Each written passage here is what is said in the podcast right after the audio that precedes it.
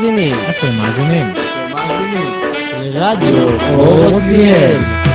רדיו הישיבה התיכונית עתניאל. מאמינים באנשים. יום אדם נולד, ויש לו חיים שלו, יש לו פנים שלו.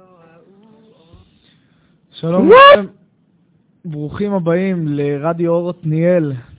אנחנו כאן השדרנים שלמה רפאל כהן. אנחנו עם שחר ברקוביץ' פה, שלום. אביחי בסטיקר, שלום.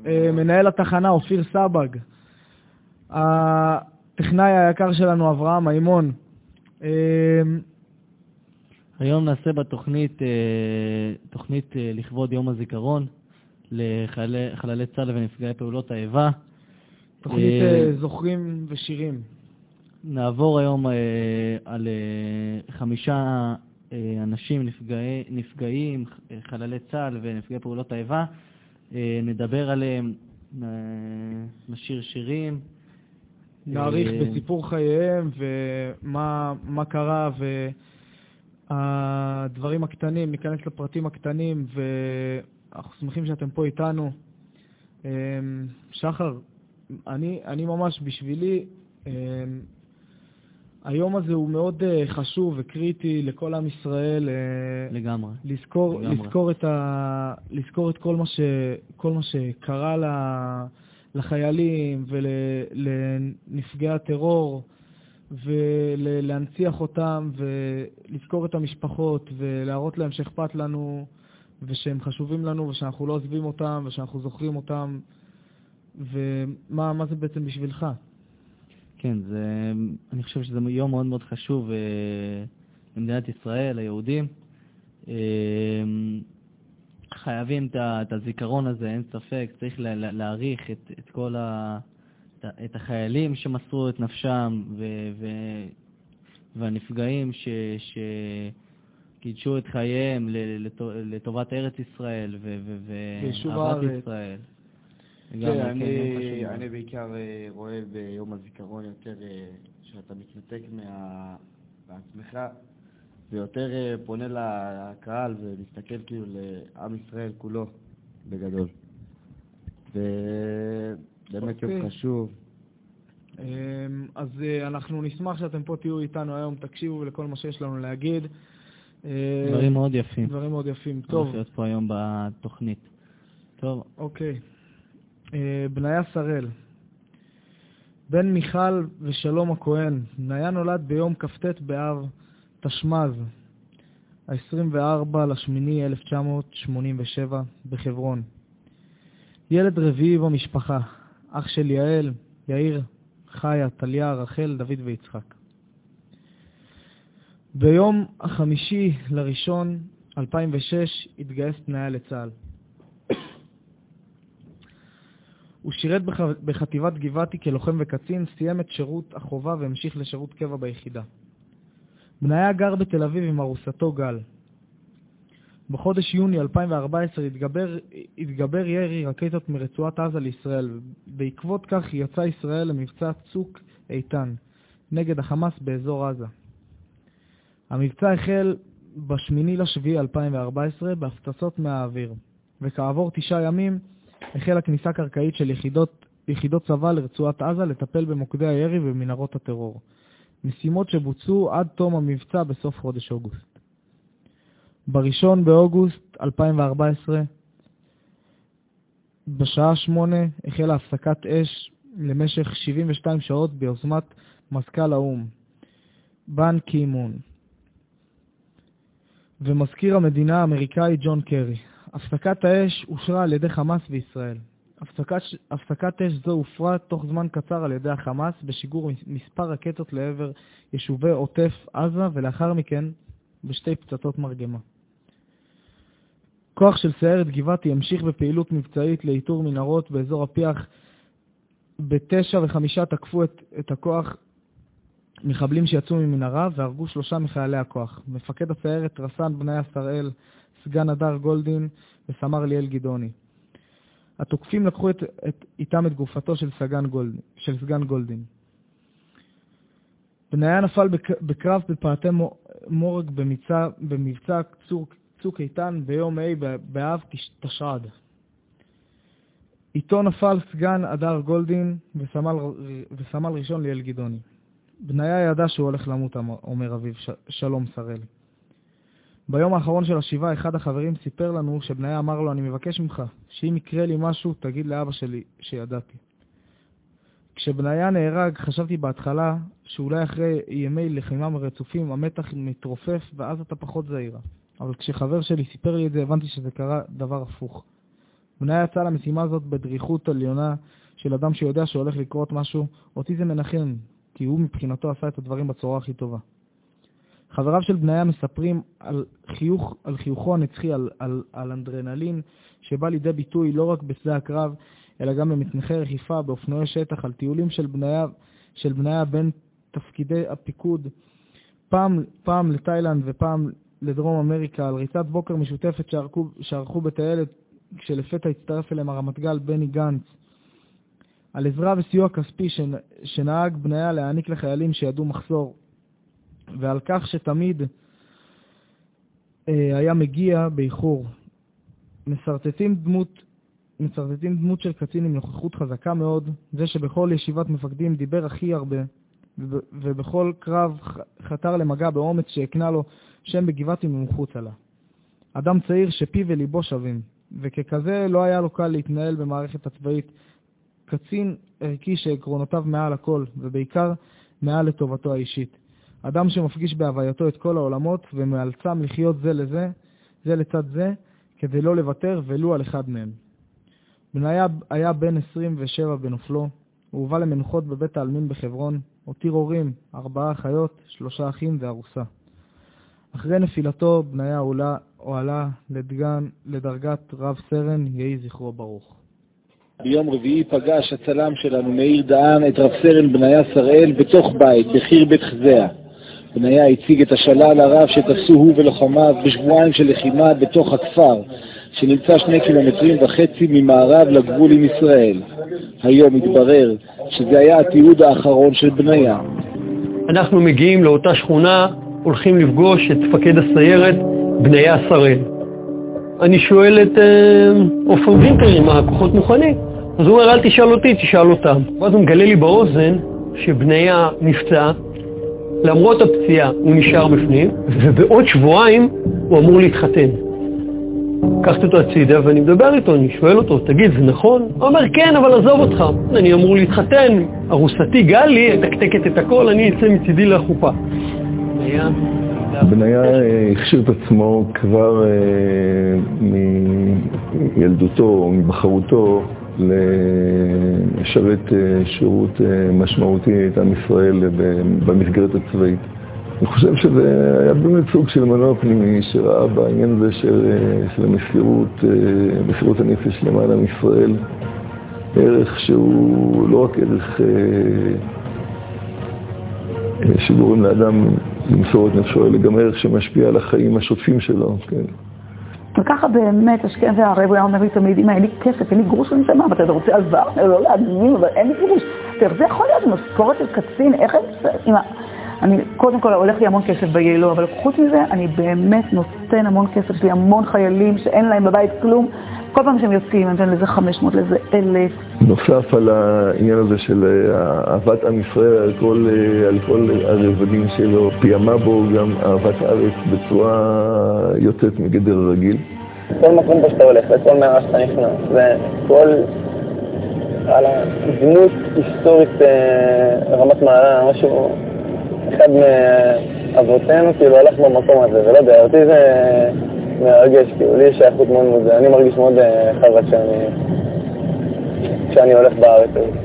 אחד הדברים שאני מאוד ריגש אותי במהלך השירות הצבאי שלו, זה כשהוא היה בשייטת והוא הגיע להשבעה בכותל, אז אתם יודעים, כל החיילים נמצאים שם, ופתאום ככה יש שם קבוצה של חיילים עם מדים לבנים, שכולם יודעים שהם די עושי.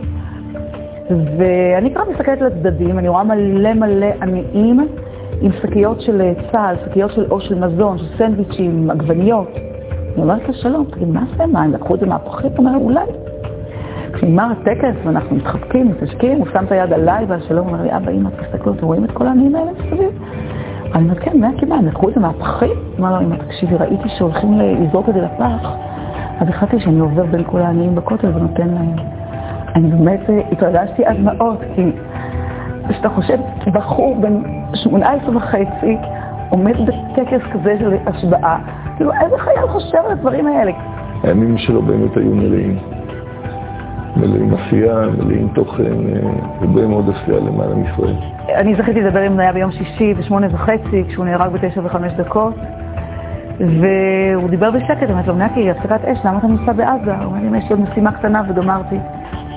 ואחר כך, כאילו, המשכנו ככה לדבר, אז הוא אומר לי, ומה שלומך? ואמרתי לו, שלומי קשור בשלומך. נעבור לשיר לזכרו של בניה, שלחינה נורית הירש למילים של המשוררת זלדה, כמחווה למילים האחרונות שאמרה אמו של בניה, שלומי קשור בחוט עם שלומך.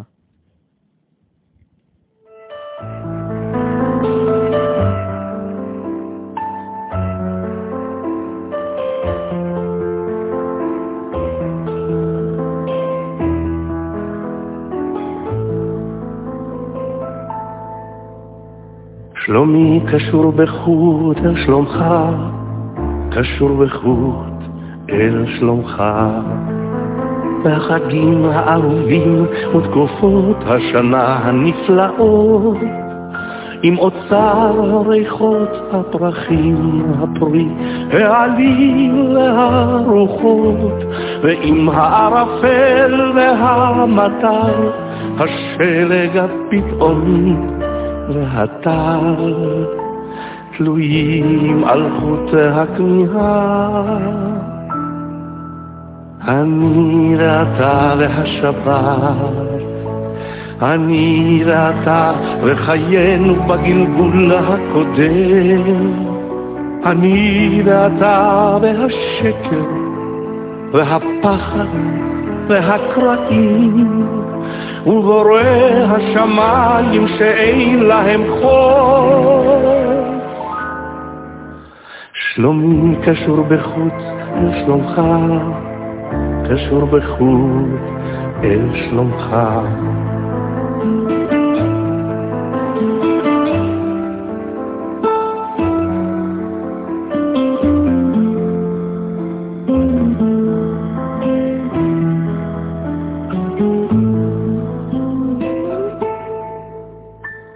שלומי קשור בחוט אל שלומך, קשור בחוט אל שלומך.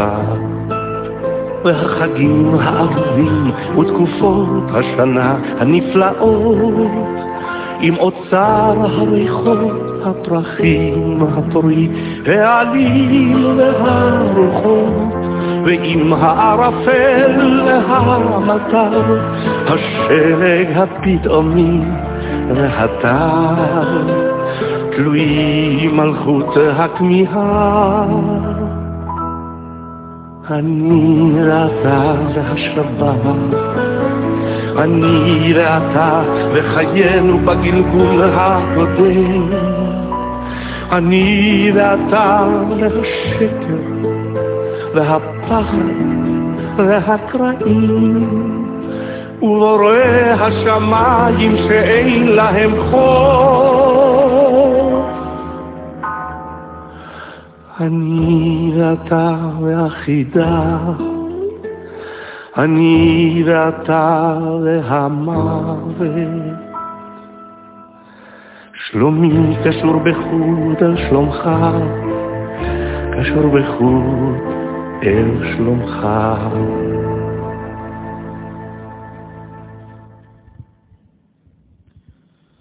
דפנה מאיר, דפנה מאיר, זין בכסלב אתה שלח, זין בשבט אתה שב. הייתה אחות במחלקת, במחלקת טיפול נמרץ בבית החולים סורוקה, סייעה בענייני, בענייני פוריות האישה וטהרת המשפחה, וקידמה סוגיות ופרקטיקות שונות בתחום זה. ובין השאר הייתה בודקת טהרה, מתקינת דיאפגרמות ומקדמת את האפשרות לשימוש בהן, וממפיצי שיטת מודעות לפוריות בישראל. מחברת תפילת האחות לפני חלוקת תרופת חולים, לחולים. דפנה מאיר הייתה בת לאב ניצול השואה ולאם דור שביעי בארץ.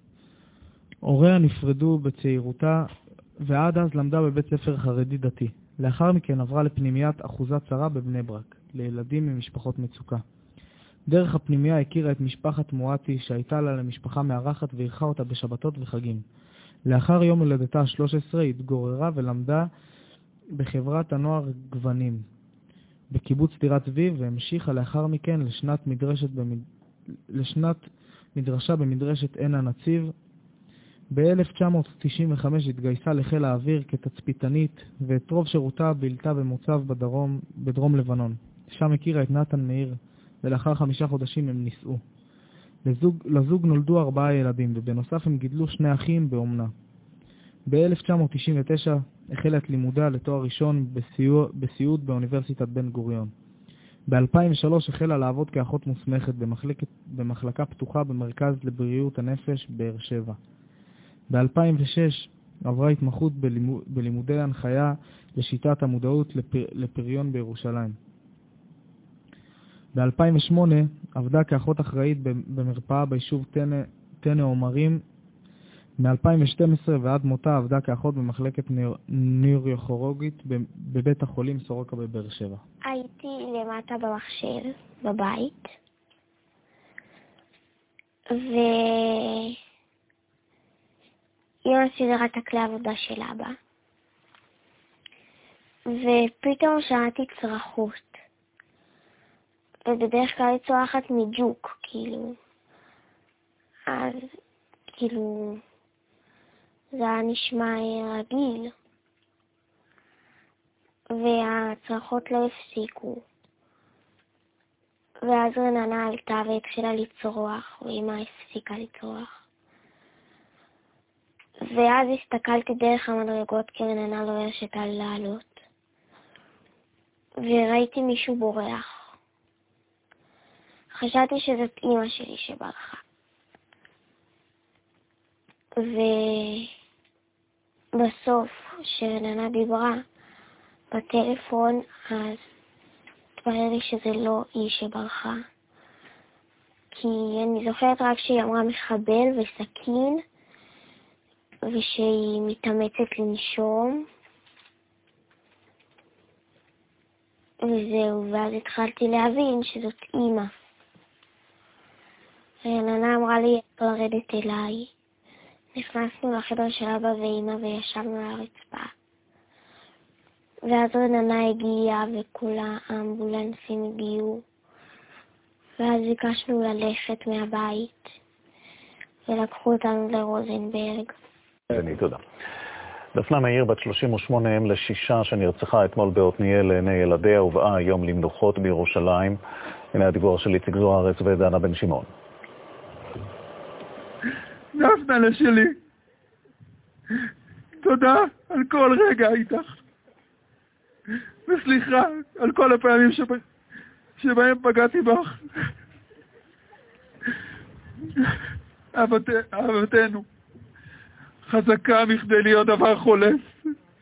רגע אחד נדיר של התאהבות בדרום לבנון חיבר בין דפנה לנתן כשהיו חיילים. מאז לא נפרדו עד היום, עד אותו רגע ארור וקטלני שכתף אותה כך באמצע החיים.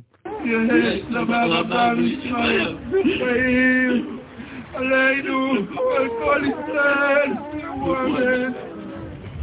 דפנה נרצחה בפתח ביתה רגע אחרי שבנה יאיר חזר מהגן. הוא נכנס פנימה, היא השתהתה בחוץ, ואז הגיח לפתע המחבל. הסתער עליה בדקירות רצחניות.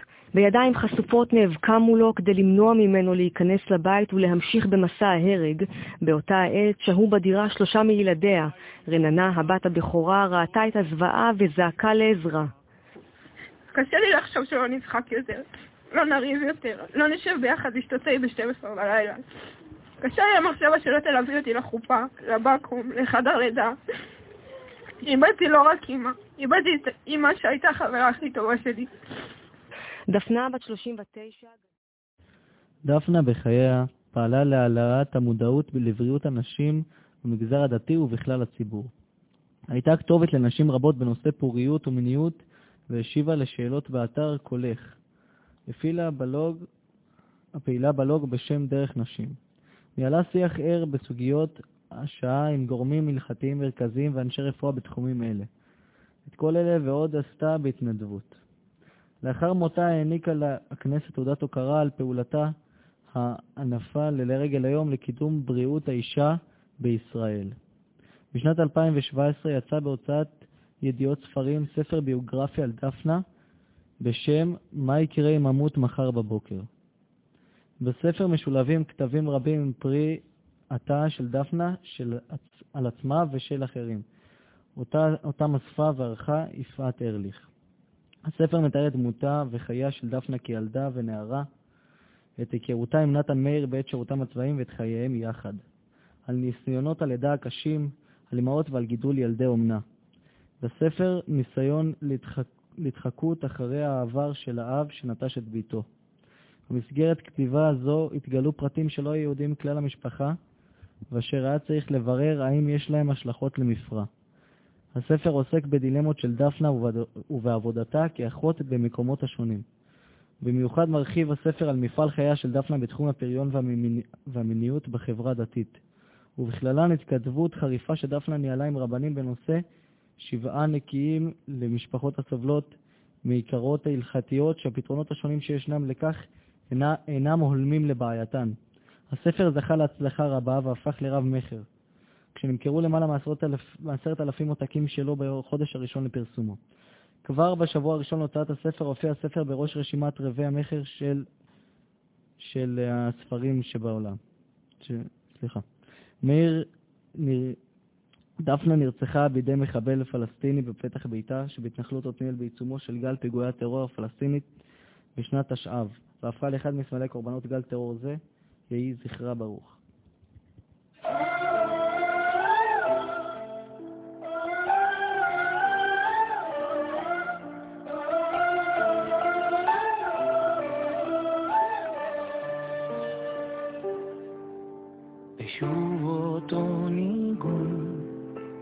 שרת לי פעם שיר ארץ ומתנגן בלב מזכיר דברים שם שם אל מול אותו הים כשהחולות היו לי בית והרוחות לחשו לי שאני לא לבד ואת החזקת לי את היד אמרת בתל השמיים הבטחת שיום יבוא ועוד נשוב לך אמא, אם הייתי יכול רק לרפא את הגעגוע הזיכרונות אוסופים את המוח האהבה לא ניצחה גם לא הרוח אמא, אם הייתי יכול רק להמילך ולא לברוח הלב נמדד הוא לא נותן לי לרצוח רק הניגון עוד נותן את הכוח שוב אותו ניגון בכל שנה בקיץ בחממות גדלים פרחים כתומים כמו אב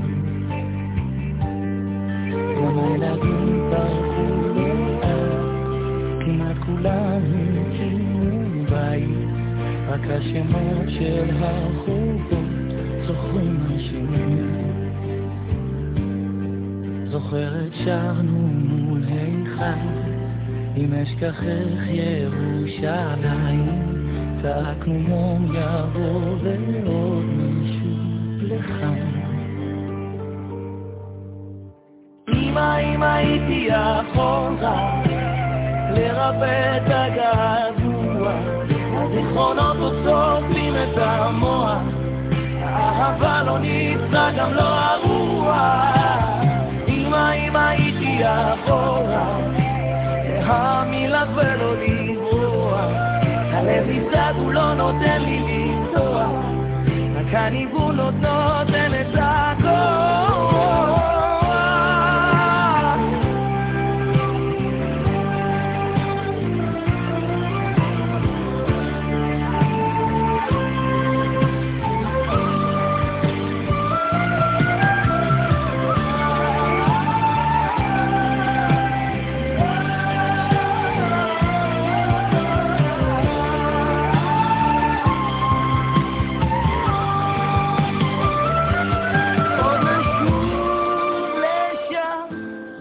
עוד נשוב לשם, עוד נשוב אימא, עוד נשוב, עוד נשוב לשם, עוד נשוב לשם, עוד נשוב אימא, עוד נשוב.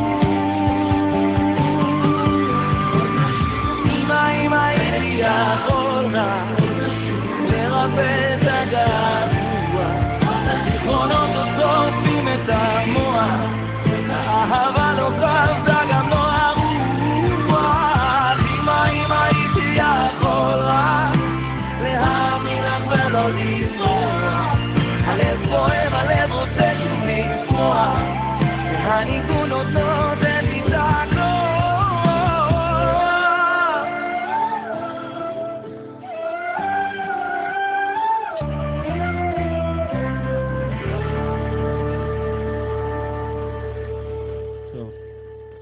נעבור לכתבה על אברהם חסנו, שכתבנו יראיין את אשתו רותי חסנו. אני רוצה להתחיל מהסוף. סיימנו את השיחה, וכשאני קם מהכיסא בבית משפחת חסנו, ביקשתי להודות לרותי על הכנסת האורחים והקדשת הזמן.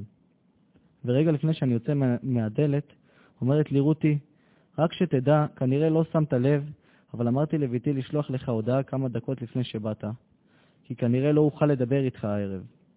הסתכלתי בטלפון הנייד שלי, ואכן באותו רגע הבחנתי בהודעת הטקסט לראשונה.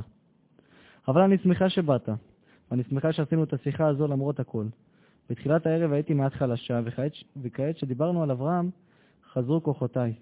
זה בדיוק מה שאברהם היה אומר, לא, אילו היה פה. אין דבר כזה שאין כוח, ואני בטוחה שהדברים התגלגלו ככה, כי הוא רצה שנדבר כמו שאני בטוחה שכל מה שקרה לי היה בבחירה של אשר. אשר חפנו. אם יש מישהו שיכול להיות מקורב לבורא, שקיבל את האפשרות לבחור אם למות או לקבל גזרה כזו או אחרת, זה היה אשר. אברהם חסנו, השם יקום דמו, נולד בשנת אלף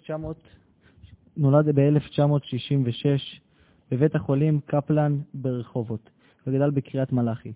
רותי בכלל גדלה בעיר אשדוד, והוריה שירדו מן הארץ החליטו כי היא תישאר בפנימיית אור החיים בבני ברק.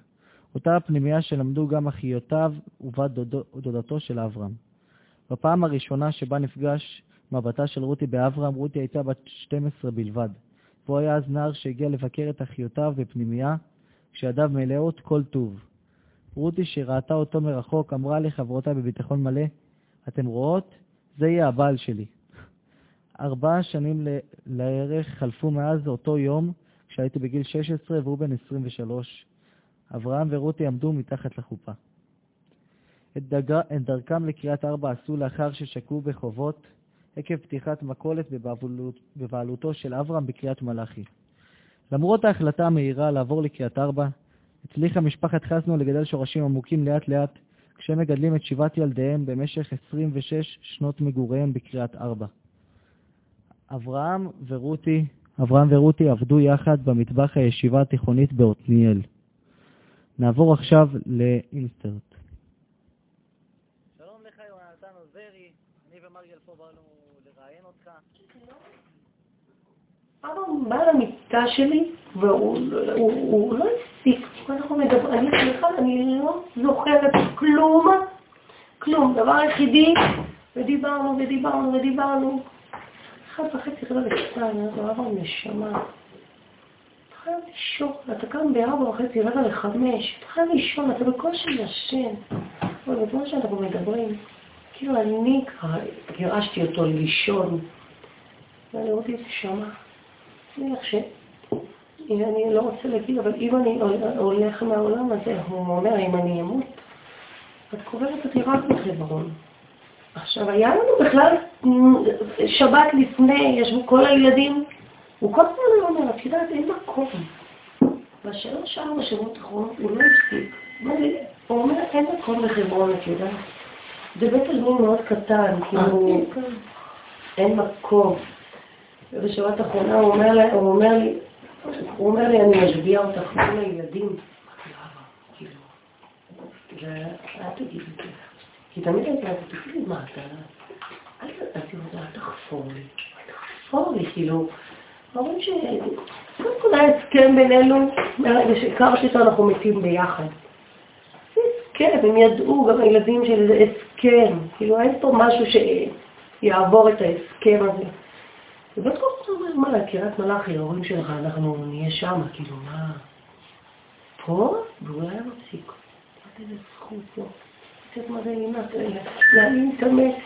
הוא לא, הוא לא הפסיק, הוא לא הפסיק, אז הם אומרים, ארבעים יום, שלושים יום, שלוש שבוע, כן, ארבעים, לא הפסיק. ולילה לפני, שהוא רצה לוודא, שאתה תעשה את זה. האישום נגד הפלסטיני שדרס למוות את אברהם חסנו בדרום הר חברון יוחמר מהריגה לגרימת מוות בכוונה. זו עבירה שמקבילה לרצח על פי הדין שחל ביהודה ושומרון. אלירן טל עלתה בכיכר רבין, שם אמורה אלמנה רות חסנו לנאום אה, בעצרת התמיכה בחייל היורה, אבל אני רוצה לשאול לך מה עמד מאחורי ההחלטה להחמיר את הענישה. כן, כפי שציינת מירב, ממש בעוד כמה דקות רותי חסנו תעלה לבמה ותישא דברים כאן בפני ההמונים, והיא רשמה היום ניצחון גדול, מכיוון שמדובר מירב בהחלטה שהיא כמעט חסרת תקדים, החלטה נדירה מאוד של הפרקליטות הצבאית לשנות כתב אישום, לתקן כתב אישום ולהחמיר את הסעיף המרכזי בו מהריגה לסעיף שמקביל לעבירת רצח במשפט הפלילי. אז בשבוע שעבר משפחת חסנו הגישה ערעור על ההחלטה הזאת. הפרקליט הצבאי הראשי ביחד עם הצוות שלו ישבו, דנו שוב בנושא הזה, כפי שהובטח בשיחה שנערכה בין הפרקליטים הצבאיים לבין האלמנה, ובסופם של הדיונים האלה הם החליטו להיענות לבקשתם של המשפחה. כפי שאמרתי, זו החלטה חריגה מאוד, נדירה, ועכשיו הדורס הפלסטיני של אברהם חסנו, זכרו לברכה, יעלה למשפט בעבירת רצח. בבוקר יום שלישי, זין במר חשבן, נסו רותי ואברהם חזרה למקום עבודתם באתניאל. רותי שעבדה איתו במטבח הרגישה כי הלחץ בעבודה מקשה על אברהם בהחלטת, בהחלטתו האם לנסוע לרופא שאיתו קבע פגישה מיוחדת. אמרתי לו שייסע, שאני אדאג לכל, שהוא לא צריך לדאוג לשום דבר, ושחררתי אותו. הדקות חלפו ורותי לפתע שמה לב כי אברהם חרג ממנהג, ממנהגו להתקשר אליה כבכל נסיעה כאשר הוא מגיע ליעדו. הילדים בישיבה לפעמים מגיעים עם אנרגיות לארוחת צהריים, מספרת רותי. ואת אברהם זה היה מעציב שהם דוחפים אחד את השני כדי לאכול. באותו יום לאחר שהוא נסע אמרתי לילדים בארוחת צהריים שמעכשיו אין יותר אברהם חסנו. בעצם התכוונתי שהוא לא יעשה את פתיחת הדלתות יותר, שמהיום הם התנהגו בדרך ארץ כי אני אפתח את הדלתות של חדר האוכל במקומו. רותי לא תיארה לעצמה שהמילים הפשוטות שלה יהפכו לנבואת זעם שתהפוך את עולמה. ואז ברגע אחד באמצע העבודה קלטתי שלא התקשרתי לאברהם. מיד עזבתי הכל, הייתי לקומת המשרדים של הישיבה, והייתה ריקה, בלי נפש חיה. יצאתי החוצה והרב חברון ראש הישיבה בא לקראתי, שאלתי אותו מיד, הרב חברון האם קרה משהו? והוא לא ענה. הוא רק ביקש לדבר איתי על משהו בקשר למטבח. אמרתי לו שמעולם הוא לא שאל את עצתי בקשר למטבח, ועכשיו זה בטח לא הזמן. וברגע אחד הרגשתי וזעקתי, הם רצחו את אברהם. לאח... לאט לאט הגיעו דמויות מן היישוב בקריאת, בקריאת ארבע, וחברים של רותי ואברהם לישיבה באותניאל. כולם ניסו לעמוד לצידה ברגע הנורא בחייה, כשבעצם עד היום מספרת רותי כי אף אחד לא מצא את המילים להודיע לה במפורש כי אברהם נרצח. חזרנו אל החדר, אל פינת האוכל הצנועה בבית משפחת חסנו, רגע לאחר שתיארה לי את הנורא מכל. בחייו לאברהם מפריע שבזמן החופש הגדול ילדים היום בזבזים את, זמה, את זמנה, מספרת רותי. הוא היה רואה שכולם מסתובבים ברחובות חסרי מעש, אז הקים כולל לילדים. הוא ביקש מכמה רבנים ומורים מן היישוב לבוא וללמד, ואכן בכל יום מישהו אחר היה מגיע ללמד. המתנות וההפתעות היו הדרך ללב כל אדם עבור אברהם, והם אלו שלאט לאט קנו את חיבת כל הסבובים בשכונתו. רותי מספרת בחיוך כיצד אפילו בימי שישי היה יוצא לרחוב ומכין לכל ילד חפץ בכך שערות סבתא, ועומדת מסתכלת בו ולא מסתגלת להתנגד לטוב הלב שלו, למרות הבלגן והלכלוך. סיימנו את שיחתנו כאשר אחד הילדים מראה לי את סרטון המציג את קבלת השבת בבית משפחת חסנו. פשטות, מכונת קראוקי מנגנת בקול ושמחה בלי סוף. תודה רבה.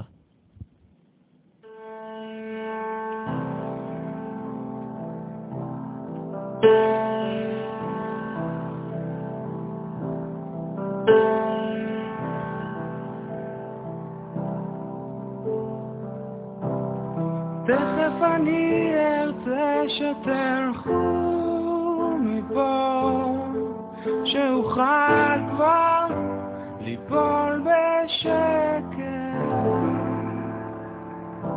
שלא תראו את הפלאים נדפרים, שנשאר לבד ונשבר לבד.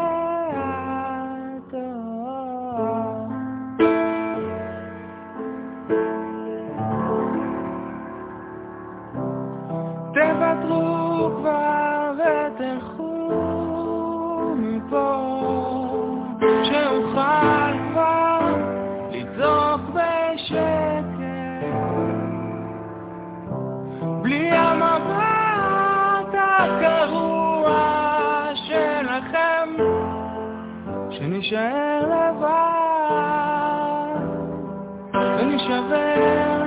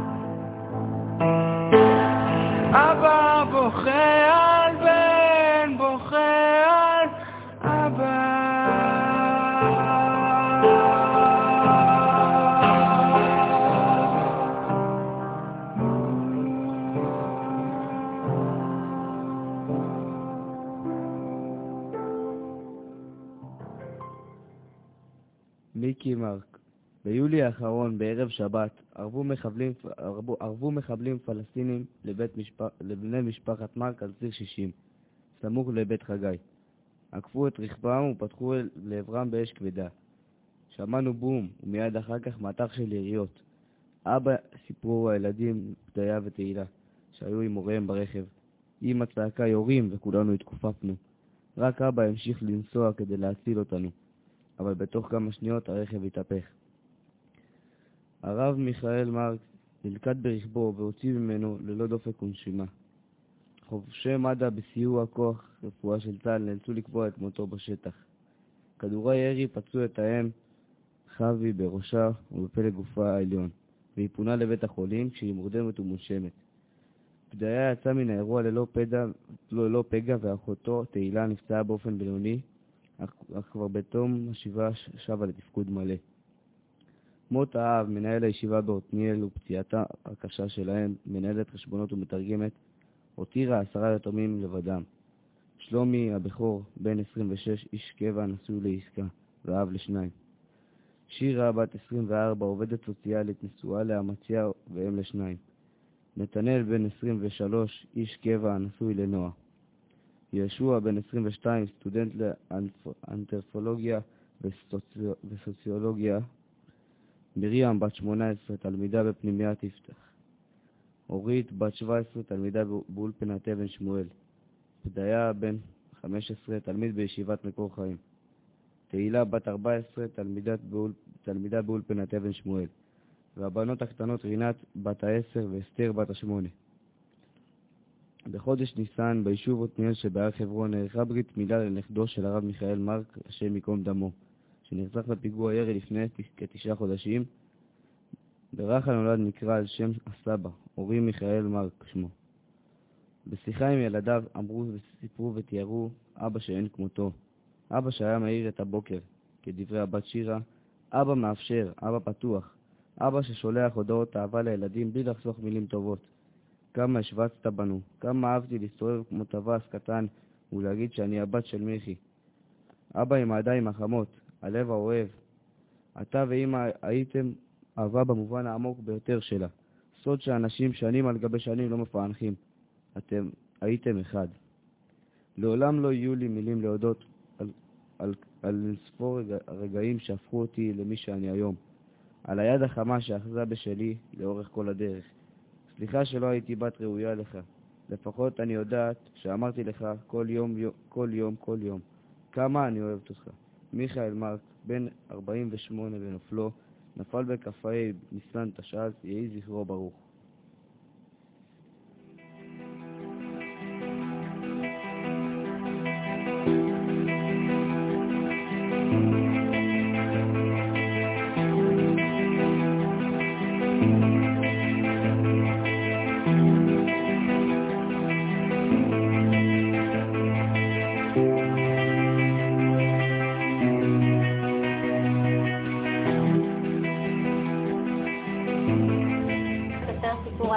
שהוא בעיניי מאוד מאוד מאפיין אותו.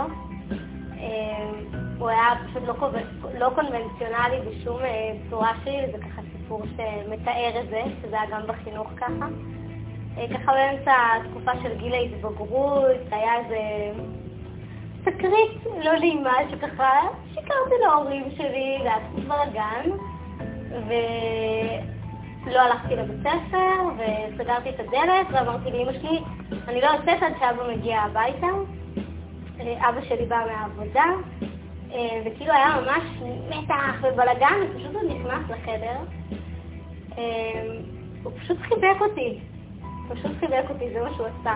שהזכרתי להם, היה בלגן, ומתחיל הוא פשוט בא ונתן לי את החיבוק של החיים. ואמר לי, בואי, אנחנו נוסעים, שנינו ביטלתי את היום עבודה, אנחנו נוסעים ליום כיף בירושלים. כל הדרך אנחנו פשוט מדברים, הם מדברים, מה היחיס אותי, מה היחיס אותו, מה היה, למה היה, מה הוא חושב, מה אני חושבת. זהו, וזה היה פשוט יום הכי כיף בחיים שלי. סתם כאילו דוגמה קטנה, זה משהו שהוא ממש, אני הרגשתי שהוא ממש קיבל אותנו כמו שאנחנו, שסתם כאילו רציתי ממש לעשות נזם. ואצלנו זה פחות אה, נהוג, בוא נגיד ככה. אבא שלי ממש אוהב את כל העגילים וכל הדברים האלה. ושאלתי אותו, אמר את אבא, מה אתה אומר אם אני אעשה נזם? ואז הוא אמר לי, אני ממש ממש לא אוהב את זה, אבל אני הרבה יותר אוהב אותך. עכשיו סתם, זה היה כאילו אמירה כזאת של אתה אומר, כאילו, הוא היה יכול להגיד לי, לא, אורית, אני לא מסכים את זה וזהו, פה נגמר. אבל הוא ממש רצה להגיד לי שאני ממש לא אוהב את זה וזה ממש נוגד את כל מה שאני, מה, מה שאני אוהב ומה שאני מאמין. אבל אם את רוצה את זה, אז אני הרבה יותר אוהב אותך ואני אקבל את זה לגמרי, כי זה מה שאת רוצה.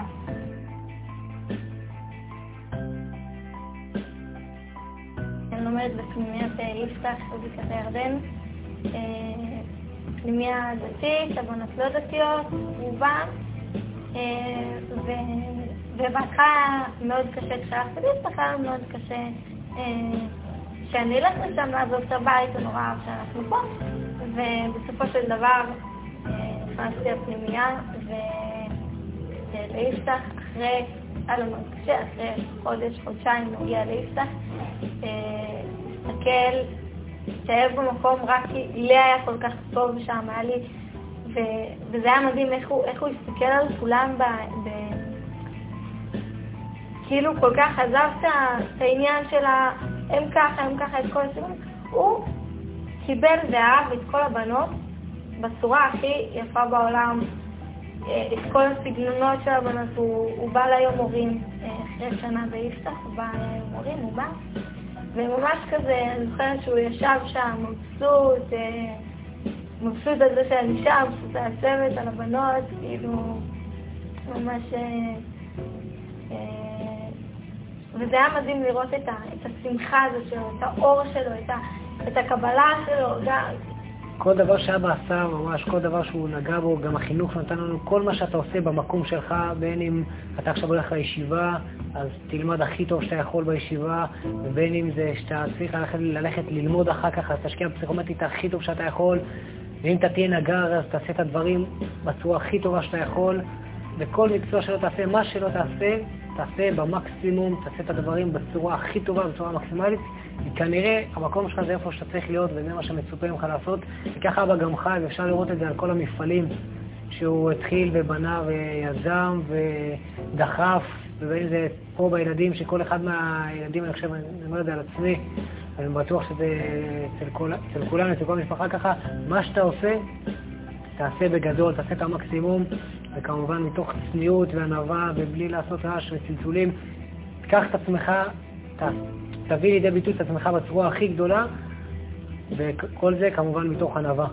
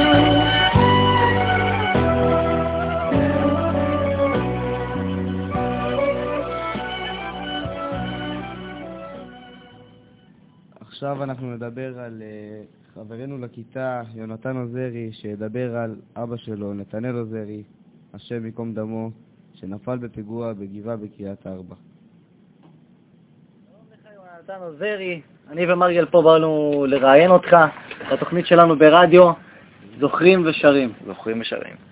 אני רוצה לשאול אותך כמה שאלות.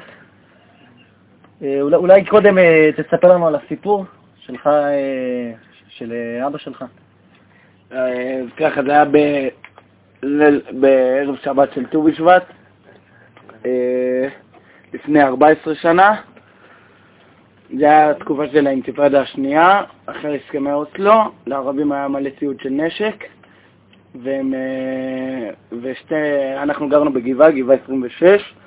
איפה הגבעה הזאת ממוקמת? הגבעה הזאת ממוקמת צפונית לקריית ארבע, לכיוון ירושלים. גרנו שם, אבא שלי החליט שהוא רוצה להרחיב את קריית ארבע, אז הוא בנה שם בית וניסה להתמקם על השטחים. זה היה במשך איזה שנה, הוא כבר בנה בית, כל הזמן היה פינויים, החזירו, פינויים, החזירו, חזר. ואז, ואז באותו, באותו היום ישבנו כולם לסעודת שבת.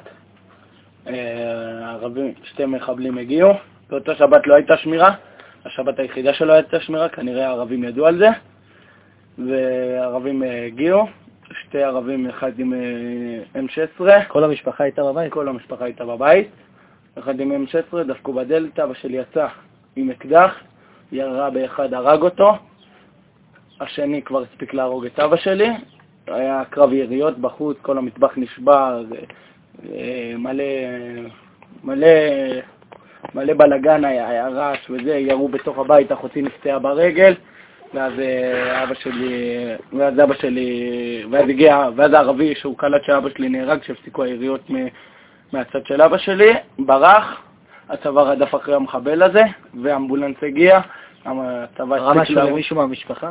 כן, אחותי נפצעה ברגל, הייתה בשיקום של איזה חצי שנה, שנה. עכשיו ברוך השם היא הולכת, הכל רגיל, ואבא שלי נרצח, קבעו את מותו שהגיע לשם, וזהו, זה פחות או יותר הסיפור של הרצח עצמו. וואי וואי. מאז איך המשפחה המשיכה כאילו? סבא שלי נשארה, החליטה להישאר בגבעה, לנסות להמשיך להישאר בשטחים, להמשיך להסתלט על השטח הזה. היא לא חשבה שזה יכול להיות מסוכן או משהו אחרי מה שקרה? בשבעה הגיעו אנשים לתמוך, לעזור, ישבנו שבעה בבית, אמא שלי המשיכה להיות שם חודשיים. כמה אתה היית? הייתי בן שלוש וחודשיים. אמא שלי המשיכה להיות שם חודשיים, ואז באו, ואז המדינה החליטה שהיא מפנה את הבית סופית, פינתה את הבית, באו בלילה, פינו את כולנו באותו הלילה, שברו את הכל, הכל נהרס, לא נשאר לנו כל הציוד של הבית, הרסו, לא נתנו לנו זמן להרוז, הכל, הכל זה, ואז פינו אותנו, ואז החלטנו, אמא שלי עברה לקריית ארבע עצמה, לגבעת האבות, שכונת גבעת האבות, ואז החליטה שהיא עוברת לירושלים, גרנו שם שלוש שנים, ואז היא רצתה את הצפון, את השקט, את הנופים, ועברנו לצפון, עד עכשיו אנחנו גרים שם, שעות עשר שנים. תגיד, איך המשפחה התקדמה מאז, כאילו, אתם, איך... ברוך השם, אמא שלי החליטה להיות איתנו כל הזמן. תמיד היינו ביחד, כל הזמן התקדמנו, המשכנו כרגיל. יש לי הייתה בגישה מאוד טובה בקטע הזה, וברוך השם, כולם התקדמו, שלושה אחים נשואים, כל אחד במקום שלו. התקדמו, ברוך השם. אף אחד עדיין לא נתקע בזה, ברוך השם. זה יופי. כל שנה בטקס, אתם הולכים לטקס מיוחד, אתם... הלכנו כמה פעמים, אבל לא, אנחנו פחות או יותר, אנחנו כל אחד במקום שלו. אני חושב שיום הזיכרון זה לא יום שאתה צריך להרגיש את הכאב שלך, זה יום כלל, כלל ארצי. זה יום שאתה פחות, את הכאב שלך אתה חווה כל השנה, ואתה מרגיש אותו כל השנה. ביום הזה אתה דווקא צריך לחשוב על אנשים אחרים שהם לא מהכאב האישי שלך. אתה צריך להיות יותר כלל עם ישראל, אנשים שנהרגו, אתה צריך לחשוב עליהם ביום הזה, זה לא הזמן של הכאב שלך. אתה צריך עכשיו לחשוב על הכאב של כולם בתור עם, לא בתור הכאב האישי שלך, וצריך צריך לעשות את ההבדלה הזאת. הבנתי. חוץ מזה, אתה מרגיש שבחיים שלך אתה ממשיך באיזושהי צורה את המסורת שלהם, את מה שהוא עסק, ומה הוא עסק? עסק בחקלאות, היה לנו, היה לנו שדות כלב, זה נקרא, הם עד היום מטופלים, אמא שלי מכרה אותם אחרי הרצח לשותף שלו, לדוגדגנים, הוא היה מורחה בחקלאות ביתקה, וזהו. הוא עסק בחקלאות וניסה כמה שיותר ליישב את ארץ ישראל. טוב, תודה רבה לך, יונתן עוזרי. אנחנו היינו שחר ברקוביץ' ויהודה מרגל, סיפור במקום ראשון. להתראות. שלום, היום עלינו את התוכנית זוכרים ושירים. היה לנו באמת הרבה דברים מאוד מאוד יפים שדיברו עליהם, על הנפגעים ועל החללים. אנחנו דיברנו היום אה, אה, על בניה שראל שנרצח ח, אה, חלל, ח, אה, חלל צה"ל. אנחנו אה, נתנו שירים, אה, ש... נתנו את השיר בעצם אה, שלומי של יורם גאון, שהוא נכתב בהשראה ל, ל, למילותי האחרונות של אמו של בניה שראל בשיחה האחרונה שלו איתו.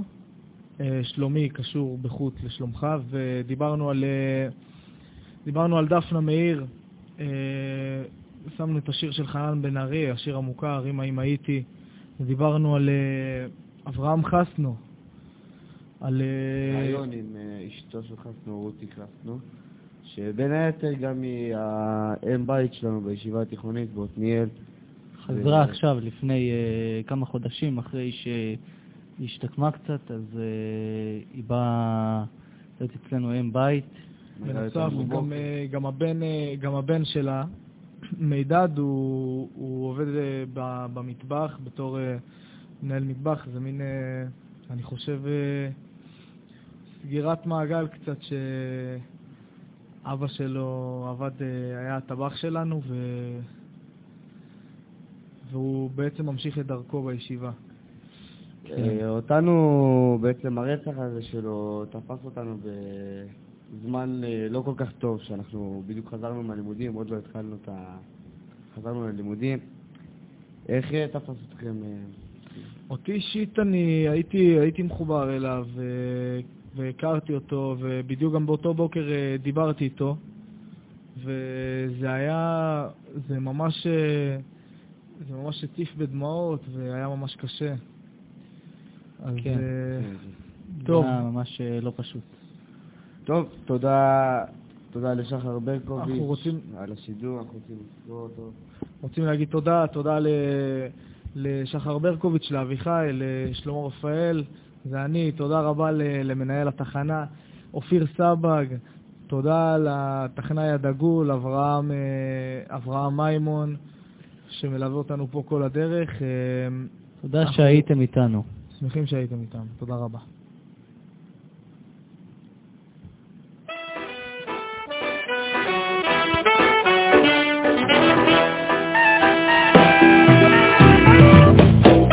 אתם מאזינים. אתם מאזינים. אתם מאזינים.